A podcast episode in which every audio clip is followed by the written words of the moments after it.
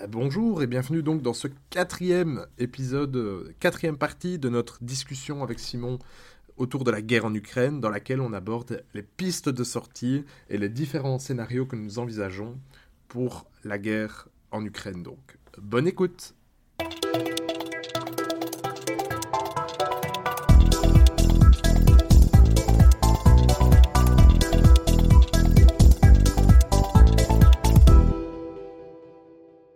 Mais peut-être pouvons-nous maintenant nous diriger vers la, non pas la, si peut-être tout doucement la fin de ce, cet entretien fleuve, mais aussi vers ce qui pourrait, quelles seraient les pistes de sortie dans cet escape game un peu Un peu insoluble, ouais. et dramatique, mais comment est-ce qu'on peut en sortir? Alors, Alors moi, il y a une chose qui me rassure. Pour commencer, c'est que alors Poutine a parlé de dénazification de l'Ukraine, mais il n'a pas annoncé de but de guerre clair. Et ça, pour moi, c'est posi- c'est- c'est positif ça, pour une raison très simple. Si vous n'annoncez pas ce que vous voulez, vous pouvez toujours dire que vous avez gagné ce que vous cherchiez.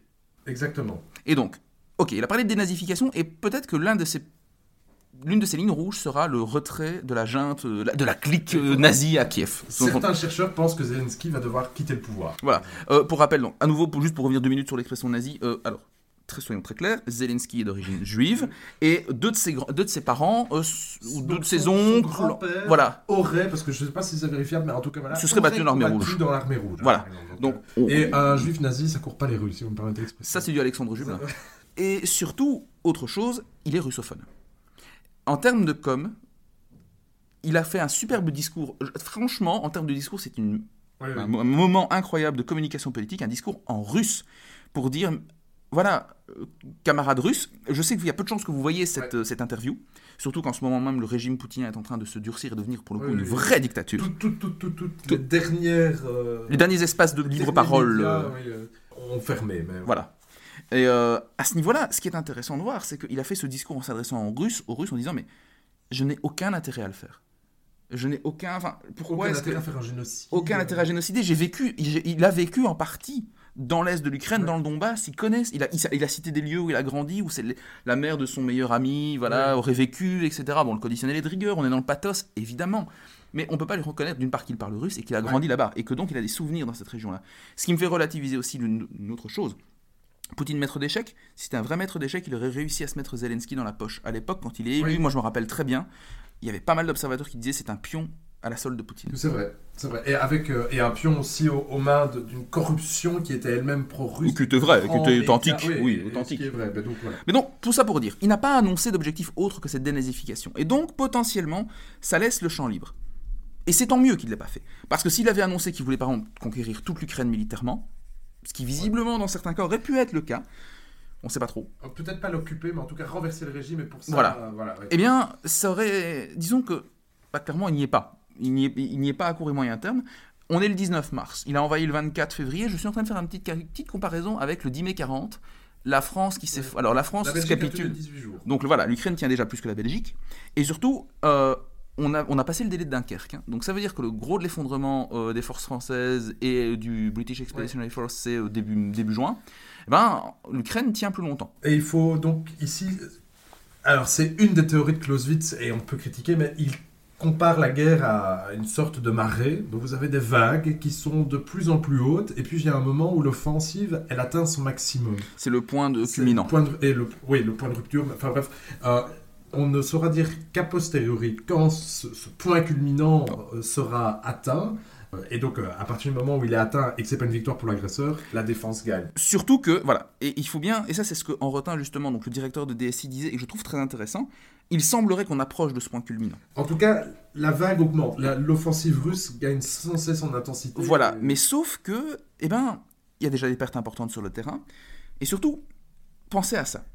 Il a fallu entre 8 mois et un an pour accumuler 190 000 hommes à la frontière. Est-ce que vous pensez vraiment que les Russes vont pouvoir, en 3 semaines, faire venir au moins allez, 50, 60, 70 000 hommes qui seront pas tous des foudres de guerre, c'est pas tous John Avec Rambo, des conscrits, c'est-à-dire euh, des gens Avec des euh, conscrits, qui donc sont ouais, obligés de faire leur service militaire pour des raisons notamment économiques, euh, parce qu'ils savent pas y échapper. oui, et tout simplement. avec des armes entre les mains sur le front. euh, dans un pays où ils comprennent pas trop ce qu'ils y font, hein, soyons bien clairs, euh, où certains peut-être de leur famille passaient leurs vacances, Ouais. où ils ont peut-être même de la famille sur place, il y a des liens familiaux euh, dans l'est de l'Ukraine avec certaines familles russes, hein, clairement. Euh, et donc, tout ça pour dire, ok, ce mot, il pourra avoir à nouveau des attaques, mais moi, ce qui me fait peur, et ça c'est le premier scénario que je voudrais évoquer, c'est l'enlisement. C'est un scénario Iran-Irak, guerre Iran-Irak de 80-88. Et ça, c'est le scénario que je redoute. Jean-Gène Villemer, donc le directeur de l'IRSEM, a, a lancé une analogie que je trouve intéressante la Russie deviendrait la Corée du Nord, une puissance paria euh, prête à tout et qui euh, régulièrement tire des missiles pour rappeler qu'elle existe, hein, la Corée du Nord. Elle est, pour l'instant, elle est clairement paria. Au niveau du sport, de la culture, on sait que c'est important pour les Russes. Le sport, oui, oui, oui, effectivement. Le, pour le régime russe. Pour le régime russe et même la population. Euh, et l'Ukraine deviendrait la Syrie. Ah, et en fait, ce, qui fait ce qui a fait dire ça à certains observateurs, c'est la violence des bombardements urbains, c'est les images de chaos qu'on a pu voir, et surtout la violence alors, je, voudrais faire un petit point là-dessus sur la violence des frappes urbaines, euh, pas du tout pour excuser les Russes, mais qui s'explique aussi pour une raison purement matérielle. Euh, qu'est-ce qui fait qu'en général, on peut relativement bien frapper, sous-entendu frapper avec précision? C'est notamment les pods, les détecteurs. Si vous voulez sur un avion, vous avez des charges d'emport et vous avez notamment des capteurs sous les ailes qui permettent, avec des caméras ultra précises, de verrouiller une cible et de dire où vous voulez balancer votre missile. C'est un matériel qui coûte, vous en doutez, très cher. Et sauf qu'en Russie, ils n'en ont pas beaucoup. Ce qui fait qu'en fait, quand vous voulez bombarder une ville avec des avions, oui, vous pouvez déployer ce matériel-là, mais bon, ils s'usent, il y a des avions qui se perdent. Et quand vous, vous n'en avez pas beaucoup, ben vous devez recourir à des frappes avec des missiles classiques ou des bombes classiques qui sont beaucoup moins précises. Et donc, en fait, ça témoigne aussi du fait que l'armée russe, elle n'est pas du tout toute puissante, et même, c'est plutôt une armée relativement pauvre. En fait. Et on peut ajouter, et non pas pour nuancer ce que tu dis, pour le compléter, que, et on l'a vu, mais on n'en a pas encore parlé, les Russes n'utilisent pas que des bombes classiques, ils ont notamment recours à des... À des bombes à sous-munitions. Sous-munitions ou thermobariques. Qui sont des crasses. Qui sont vraiment... Euh, alors, elles sont contraire au droit international, mais la Russie n'a pas signé les conventions les interdisant. oui, et elle a quand même signé la convention d'interdiction sur les armes chimiques, elle utilise Novichok, hein, donc même quand elle signe, on n'est pas sûr qu'il le fasse. Voilà, hein. donc euh, la, parole, la parole de Poutine, on sait ce qu'elle vaut. Mais donc on, peut aussi dire qu'il y a déjà des crimes de guerre qui ont été documentés. On sait Évidemment. que la Cour internationale de justice s'est positionnée mercredi euh, alors bon, euh, on n'avait pas besoin d'elle pour le savoir, mais pour dire que l'invasion était illégale et qu'elle appelait euh, la, la, Russie, en tout cas les, les armées russes, à se retirer d'Ukraine. Bon, alors on sait ce que là où Poutine met le droit international, je vous laisse imaginer ça. Mais voilà, autant d'éléments. Là où la lumière du jour ne passe pas. Euh, dans les caves les plus sombres du Kremlin. Voilà. Voilà. Donc c'était ton premier scénario. Premier scénario, un enlisement, un embourbement, avec euh, le flot de réfugiés, de morts, de drames humanitaires qu'on peut évidemment envisager. J'ai déjà cité les 3 millions de réfugiés. 4 millions. 4, millions. Il faut imaginer, c'est près de la moitié, environ le tiers de la Belgique qui a quitté. C'est le tiers de la Belgique, ouais. C'est le tiers de la Belgique qui part de l'Ukraine. Euh, et donc ça, c'est mon premier scénario. Alors le deuxième scénario, je pense, pourrait être un scénario de compromis à l'amiable dans un, court terme relatif. Alors ce qui me fait dire qu'on peut être optimiste à ce niveau-là, c'est que je pense bien que Poutine va vite revenir les pieds sur terre, dans le sens où il va voir que son offensive patine. Je pense pas qu'il ira jusqu'à utiliser euh, voilà, jusqu'à mener des frappes nucléaires, je ne pense pas.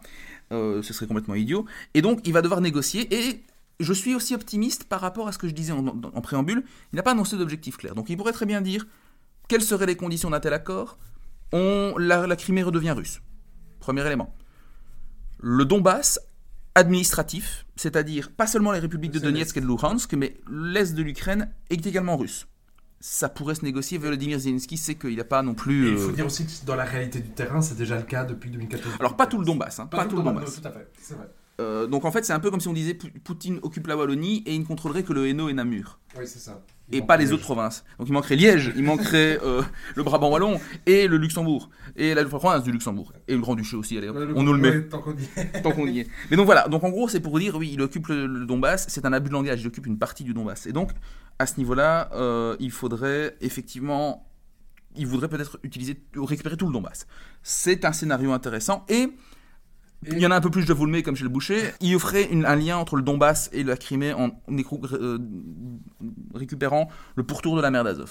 Et il envisagera probablement, et là aussi... La neutralisation de l'Ukraine. La neutralisation de l'Ukraine. Alors là, il faut, on pourrait presque faire un épisode juste là-dessus, parce que être neutre, ça veut tout et rien dire. En fait, il y a autant de neutralité que de situation. Voilà. Mais en tout cas, il faudra absolument, à mon avis, un, que l'Ukraine renonce à l'OTAN. Ne rentre pas dans l'OTAN, mais ça, alors là, peut-être l'OTAN, quand elle dû dire depuis le début qu'elle voulait pas de l'Ukraine. En réalité, oui, l'OTAN, l'OTAN a joué un jeu de langage, mais quand on lisait derrière les lignes, c'était un gentil. Euh, moi, je veux juste qu'on reste amis. Euh, c'était, voilà. on est juste amis, donc. On est juste amis. Euh, oui, il y avait un partenariat. Alors, je dirais, c'est un partenariat stratégique. Oui, c'est ce qu'on peut offrir de mieux.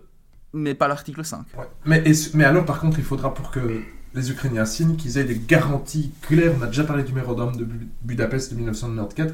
Il faudra au moins qu'il y ait des États qui s'engagent Voilà, il faut à des garants. cette neutralité parce qu'elle a été violée déjà deux reprises depuis moins de dix ans, du coup. Voilà. Et surtout, oui, une neutralité, il faut des garants. Et est-ce qu'on peut vraiment se fier aux Russes pour être garant de la neutralité de l'Ukraine. Enfin, les Russes, Poutine a montré. Poutine l'a montré. Et moi, ce qui m'inquiète aussi, c'est qu'alors, dans ce cas-là, l'OTAN serait peut-être amené comme garant. Et donc, ça voudrait dire qu'en cas de prochaine violation de l'Ukraine, l'OTAN se retrouve aussi impliquée. L'OTAN ou certains États membres de l'OTAN, mais qui euh, se, ça se montrerait garant, on peut peut-être penser aux États-Unis, mais alors on revient dans une sorte de remake des accords de Budapest. Euh, mais ici, on va se perdre un peu en conjoncture. Ce qui est sûr, en tout cas, c'est que Poutine doit gagner. En tout cas, il doit montrer chez lui Il doit ramener quelque chose à la qu'il a gagné. Et donc, pour ça, il faudra. C'est presque sûr les- l'Est et la Crimée. Enfin, je vois pas comment, il- en tout cas, il accepterait de, s'en départir, ainsi qu'une neutralisation de euh, de l'Ukraine.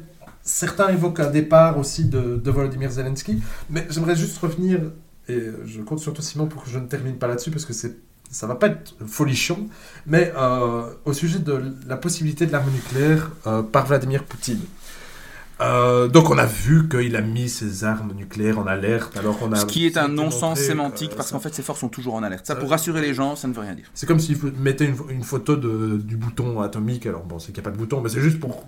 C'est juste pour faire du bruit, mais en fait, il ne s'est rien passé de, de. C'est un message, ça veut juste dire qu'on y pense. Et Le Drian, d'ailleurs, euh, a dit oui, s'il a aussi veut jouer à ce petit Il jeu-là. faudrait euh, qu'elle se rappelle que l'OTAN est une alliance nucléaire également. Euh, on sait aussi qu'il n'y a pas véritablement de doctrine nucléaire, de, enfin de doctrine en Russie sur l'emploi de l'arme nucléaire. On sait... Si, il y a des, il y a- alors, il y a des Il y a pistes. Je- si vous voulez, je vais essayer de retrouver l'article qui expose la doctrine nucléaire Oui, russe, y a- euh, dont de l'auteur dont j'ai oublié le nom. Mais, Euh, euh, ben, Isabelle Facon. Isabelle Facon l'a parlé, relayé, en tout cas. Que, oui, Isabelle Facon est une spécialiste de l'armée russe. Elle a été intervenue sur le Collimateur, donc l'excellent podcast de l'IRSEM, pour justement.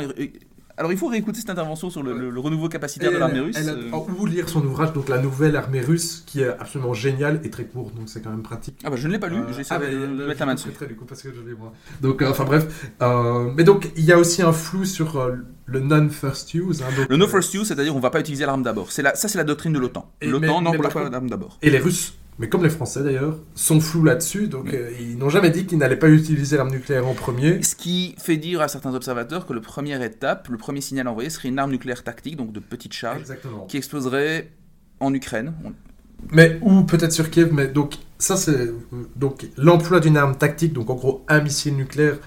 Alors bon, ça, j'allais dire ça ne s'est jamais fait si, en fait ça s'est fait la première fois euh, à Hiroshima et Nagasaki. Qui n'était pas une arme nucléaire tactique. C'était l'attaque d'une ville, donc je me dis, Oui. ah, est-ce que sur le terrain, enfin bref. Euh, On peut imaginer qu'il a lancé dans une sorte de terrain vague en guise d'ultime avertissement, qui est d'ailleurs le- la, le- le- Ah, la phraséologie française sur euh, ah, l'ultime avertissement. Ça, ok. Mais ce serait déjà franchir un, tabou et. Voilà, utiliser l'arme nucléaire même pour faire sauter trois vaches et deux pains, euh, ben, Et comme le dirait mon père, à force de tirer sur l'élastique, il finit par vous revenir dans la gueule, si vous me permettez l'expression. c'est Et- fleuri, c'est fleuri. Mais là, vraiment, en, nommé- en parlant d'armes nucléaires, c'est vraiment encore franchir un pas qui n'a pas été franchi depuis 45, hein. en tout cas à ma connaissance. Enfin bref. Donc ici, on pourrait dire aucun intérêt pour la Russie de le faire.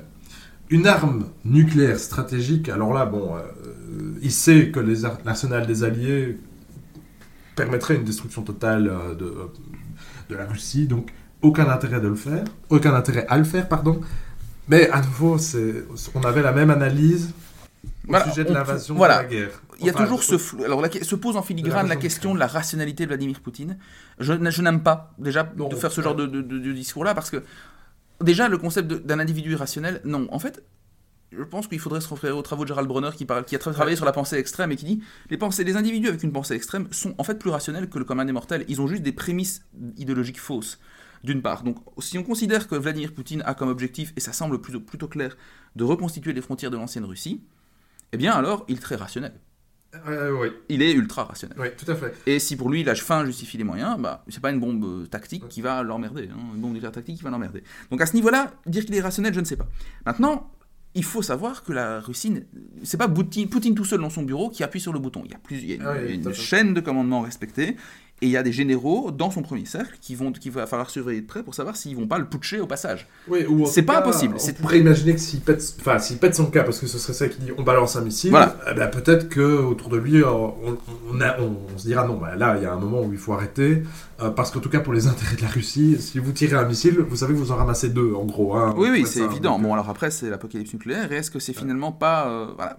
Parce que Je pense pas que ce soit le scénario. Mais en tout cas, c'est pour ça que je compte sur toi pour ne pas clôturer là-dessus, parce que c'est une chercheuse, et je me rappelle plus de son nom, mais qui a dit que Vladimir Poutine pense qu'il a une mission, mais certaines missions sont suicidaires.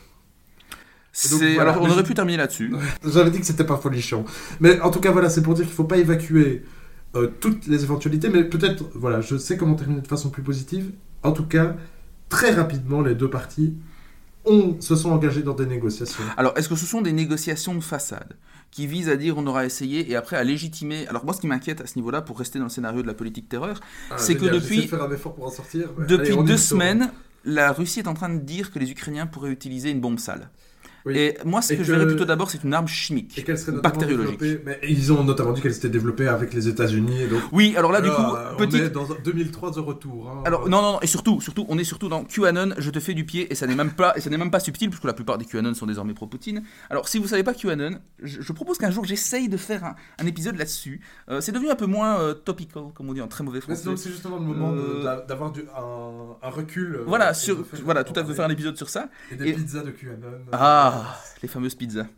Si vous êtes fan de pizza, euh, Ne goûtez ne pas. prenez pas de cheese pizza parce que c'est l'acronyme de. bah, Ouais. bref, vous, vous irez Vous chercher. comprendrez, vous comprendrez. Vous comprendrez. Mais donc, en gros, l'idée, c'était de dire bah, que les Russes sont en train d'exploiter le- les angoisses euh, de... exprimées par la théorie du complot QAnon sur un, pédophile, un complot pédophile mondial sataniste, orchestré profond, par ouais. l'État profond américain, avec qui inclurait Joe Biden. euh, Et, et, et Hillary Clinton. et bien sûr, parce que tout commence par là, et Jeffrey Epstein. Tout y est, c'est un peu un who is who. Euh, et dans ce cas-là, il recycle cette théorie du complot pour dire que euh, certains laboratoires qui ont été identifiés par les tenants de la théorie du complot QAnon comme étant l'un des endroits où on séquestrait des enfants pour en, extirper, en, en- en extirper la fameuse euh, hormone qui donnerait la vie éternelle. Oui, on en est, on en est dans ce niveau-là de, de théorie du complot. Pour QAnon, tous les enfants des pierres Ouais. au c'est la pierre philosophale. Voilà, c'est ça, exactement. Et en gros, ben, en- ils utilisent cette- ces réseaux-là pour faire passer l'idée selon laquelle ces laboratoires serviraient à- aussi à servir des armes, à produire des armes chimiques qui pourraient être utilisées contre les Russes. Et donc, en fait, ce qui ça c'est un point qui m'inquiète, c'est que je pense pas à une escalade nucléaire possible. Tu vois, je peux être optimiste, Oui, en tout cas, Mais par on- contre, ne euh, souhaite pas. mais euh, bah, clairement pas. euh, euh, Mais par contre, une, une escalade avec l'utilisation d'armes chimiques, comme on a vu en Syrie, Mais donc la Russie qui utiliserait des armes chimiques, Oui. c'est ça. ouais. et qui donnerait peut-être une attaque sous faux drapeau, donc qui ferait passer une attaque euh, contre la Russie par des soldats ukrainiens, euh, mais qui en fait ce seraient des Russes avec des soldats, avec des uniformes ukrainiens, eh bien, euh, Oui, c'est pas c'est- C'est impossible. vrai. C'est pas impossible, et ça, ça permettrait de justifier des frappes encore plus soutenues contre les villes pour accroître la pression sur. Zelensky, Ah, à mon sens. Alors, on pourrait. C'est de la politique fiction, hein. C'est le scénario du pire. On pourrait dire. Enfin, du Mm. moins pire, parce que le pire c'est le nucléaire, mais Oui. le chimique c'est quand même juste avant, donc on pourrait dire que c'est le scénario du pire. Ouais. Pour moi, ce serait l'un des pires scénarios qu'on puisse envisager. Moi j'aimerais attirer l'attention sur. Alors, peut-être reste du flou, et il est vrai aussi que les Russes ont l'habitude de faire des négociations pour attirer l'attention ailleurs pendant qu'on augmente l'intensité. Mais Mhm. il y a quand même eu des progrès. Oui. Poutine a dit lui-même qu'il y avait des progrès. Il parle moins de dénazification, sauf en interne. Il parle moins de dénazification. euh, Zelensky a. enfin, les- A, les a joué le rôle de la, Ukrainiens, de, la, de la Vierge effarouchée en disant Ah là là, je suis déçu de l'OTAN, alors qu'en réalité, Il le savait plus. enfin, il le savait. En vrai, soit il le savait pas et il est très nul en géostratégie, mais je ne ou pense très pas, naïf, ou très naïf. ou très naïf. Mais en réalité, il, va, il, il est juste dans une posture confortable qui vient de dire l'OTAN m'a déçu, je ne veux plus y adhérer. Enfin, confortable. C'est pas, pas Aussi confortable, confortable oui. que possible. Voilà, aussi confortable que voilà, à porter le même t-shirt depuis deux semaines, le pauvre, Euh, et à se balader euh, avec sa bande de poteaux euh, et ses armes sous le bras. Non, ces images me font rire, rien à faire avec quelque chose de. Bref. Mais l'idée ici, c'est vraiment de dire Zelensky a un prétexte magnifique, tout, magnifique, tout trouvé pour euh, justifier qu'on n'adhère plus à l'OTAN, parce qu'ils sont décevants. Et à ce niveau-là, ça permet une, une sortie de crise intéressante. Et ils sont notamment décevants parce qu'ils n'ont pas fait la no-fly zone. Voilà, et que les enfants pleurent toujours. Et donc c'est l'occasion pour l'OTAN aussi de revenir. Ah, vu qu'on n'a pas fait la no-fly zone, on est décevant. Et donc euh, voilà. Voilà, donc à ce niveau-là, chacun Finalement, l'OTAN, en réalité, il était évident, et ça on pourrait y revenir avec Tony. Deville, mais il était évident que l'Ukraine n'allait pas rentrer dans l'OTAN. Ça fait des mois que je le répète à Ouais, qui me dit que l'OTAN est aux portes de, de la Russie, que l'Ukraine est en passe de rentrer. C'est faux, c'est faux, c'est un élément de propagande. Et même, en fait, on pourrait même dire que c'est problématique puisque les Ukrainiens souhaiteraient que donc il y a peut-être un non-respect démocratique, mais pour des euh, raisons de géostratégie et de réalpolitik pure, jamais le Conseil de l'Atlantique, euh, donc qui réunit les membres de l'OTAN, n'allait accepter que vraiment un pays qui serait alors une petite bombe contre la Russie allait les rejoindre. Ça, c'était pas possible. Évidemment, non, entièrement d'accord avec toi. Donc pour le coup, je suis quand même op- raisonnablement optimiste sur des négociations, mais pour- qui pour moi surviendront au prix de beaucoup de vies humaines sacrifiées dans les deux Ouais. camps. Et très honnêtement, euh, d'un côté, je me réjouis des livraisons d'armes à l'Ukraine, parce que je me dis, mais de manière très cynique, que plus il y a de Russes qui meurent, plus ça va accroître la, fr- la- la- la- la pression sur Poutine. Et en même temps, de l'opinion publique sur Poutine. ouais. on parle de gens de 18, 19, 20 ans, et ça me rend profondément triste, y compris pour les, les- les familles russes Ouais. qui vont devoir subir ces pertes. Je suis tout aussi triste de voir les réfugiés ukrainiens obligés de fuir leur ville. Et les, les enfants, on parle des enfants, mais il faut pas oublier qu'un enfant qui meurt à cause de la guerre, ça impacte la famille, ça imp- enfin, Voilà, ça a un impact énorme sur plusieurs, euh, à plusieurs niveaux, etc. C'est absolument atroce. Et donc, à ce niveau-là, je pense qu'il y aura des, à nouveau ce genre d'image d'enfants qui meurent, de familles, de familles éplorées, etc. Bah, ça va devenir. En fait, ça va devenir légion et les gens, c'est triste à dire, mais vont s'y habituer, comme on s'y est habitué Ouais, pour la série. ouais, on va. Euh, c'est sauf que c'est plus proche de chez nous et à ce niveau-là il y a une grande hypocrisie. hein, Et comme on pas a le jamais parlé, enfin parce que ces situations se passent aussi en- au Yémen, par exemple. hein, Yémen, euh, euh, oui, parlons aussi de enfin, ces conflits. Voilà, il y a quelque chose de profondément injuste aussi dans le traitement de cette guerre. Mais ce que je veux dire, c'est quand même finalement, bah, ça va devenir un conflit qui va être suivi par des gens qui s'intéressent essentiellement au conflit armé, au- à la géopolitique, etc. Il va devenir moins médiatiquement attrayant, entre guillemets, Ouais. avec tous les guillemets qui s'imposent. Et in fine, on arrivera sans doute à un accord, mais au prix de milliers de morts. Inutile parce qu'en fait, si Poutine avait bien négocié, il aurait pu sans problème avoir la Crimée, j'en suis persuadé. La Crimée, il suffisait d'avoir un gouvernement. Rigueur, même avec Zelensky, ça aurait pu se négocier, j'en suis persuadé. J'en suis sûr que ça aurait pu se négocier, ou dans 20 ans, ça serait arrivé. Le temps. euh, c'est peut-être terminé avec la chanson des Rolling Stones, Time is on my side. Les Russes, à ce niveau-là, en Crimée, avaient l'ascendant. Ils l'auraient eu.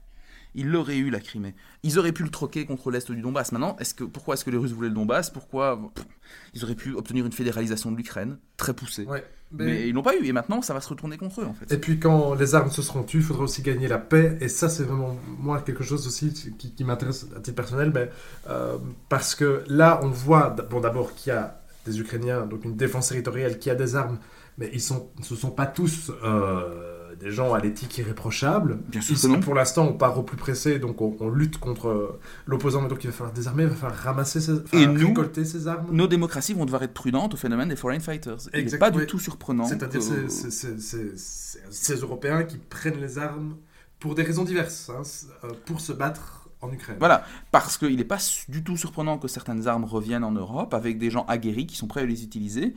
Et euh, historiquement, l'Europe de l'Est est un terrain d'entraînement très, Oui. très, très- enfin, privilégié par l'extrême droite, style génération identitaire, etc. On sait que Très ce grand euh, démocrate, euh, oui, très proche de Zemmour. On sait que ce grand démocrate qui est Dries van Langenhoff, euh, Ah, du, mais- du Vlaams mais- Belang, euh, c'est- a, a été faire un stage de maniement d'armes en Pologne. De, de l'extrême droite pour. Ouais, du Vlaams- voilà, l'extrême droite flamande. Voilà, effectivement, effectivement, j'oublie qu'on a une audience française oui, également. oui, Bien vu Vincent, et à ce niveau-là, ben, nous en Belgique on a une petite, on a un député qui, on le sait, était très proche de la mouvance Génération Identitaire et s'est entraîné au maniement d'armes en Ouais, Pologne. En Pologne, oui. Et donc ce genre de gugus-là va être à surveiller. Il n'est pas exclu que des synagogues ou des mosquées soient attaquées par des gens qui reviennent d'Ukraine hein, d'ici quelques années. Ah oui, ça c'est encore. Ouais. Et moi j'en suis persuadé, Ouais, je, ouais. je- je- je- je prie Ouais. pour que la sûreté euh, de l'État euh, soit très vigilante là-dessus, je sais qu'elle le sera, j'en suis certain. Mais malheureusement, il existe toujours des, des- Ouais. des mailles dans le filet, et il ne faut pas non plus voiler, on n'est pas dans un combat le bien contre le mal, il y a clairement un agressé et un agresseur dans ce cas-ci, mais il faut malgré tout savoir raison garder et se dire, attention, il y a des dangers aussi pour nous, et euh, certains Ukrainiens sont peu recommandables également. Euh, et malheureusement, euh, ils vont poser, cette situation va poser aussi des, des problèmes pour notre situation interne à moyen terme. Et pour la situation interne à l'Ukraine, c'est aussi à ça que je pensais, il va falloir dépacifier les âmes, Et les cœurs et les esprits. Donc, euh, ça- et ça, ça se calcule en génération d'abord, et puis aussi, il va falloir reconstruire. On a parlé des bombardements énormes. Regardez Mariupol, hein. Kharkiv, Kharkov, Mariupol, Kiev, ce sont des villes qui sont détruites, ce sont des habitations qui sont détruites. Or, euh, là par contre, et on les comprend, mais Zelensky a notamment dit que c'est la Russie qui allait payer ça. Alors là, j'attends de voir. Donc voilà, autant d'éléments qui, une fois. Donc c'est quand la guerre sera terminée, en fait, les problèmes enfin pas véritables, mais D'autres types de problèmes vont émerger. Se poseront. Bah, donc voilà, Simon. on- Ah deux, bien, ça dev- voilà, il faudra, on aurait dû rebaptiser ce podcast deux heures pour du comprendre. temps pour comprendre. Ouais, c'est ça. Voilà. Donc, euh, ben voilà, merci à toutes et tous de nous avoir écoutés aussi longuement. On aura également saucissonné un peu ce- cette épopée de deux heures pour autour des grands thèmes qu'on a abordés, des grands axes. Si certains l'ont écouté d'un coup, alors euh, merci d'avoir passé deux heures euh, avec nous. On va évidemment suivre ce qui se passe en Ukraine, mais aussi ailleurs dans le monde. On continuera de diffuser d'autres contenus parce qu'il n'y a pas que l'Ukraine non plus dans l'actualité. Pas du tout. Euh, et surtout, on, on peut dire en étant très naïf qu'on espère que ça va se régler Relativement vite. vite. Parce qu'à chaque seconde qui passe, il y a quand même des gens qui meurent pour rien en fait. Tout à fait. Et ça, ça meurt. Les gens sont en train de mourir pour euh, un rêve de grandeur d'un gérontocrate. C'est Ouais. comme ça que je l'analyse en dernier ressort. Ça peut paraître simpliste, mais je pense que ça explique pas mal de choses. Euh, En tout cas, oui, parfois, le, la variable individuelle est Ouais. importante. Le, le simplisme n'est pas toujours commettre une erreur. Ça permet en tout cas de, de- de voir quelques éléments et oui.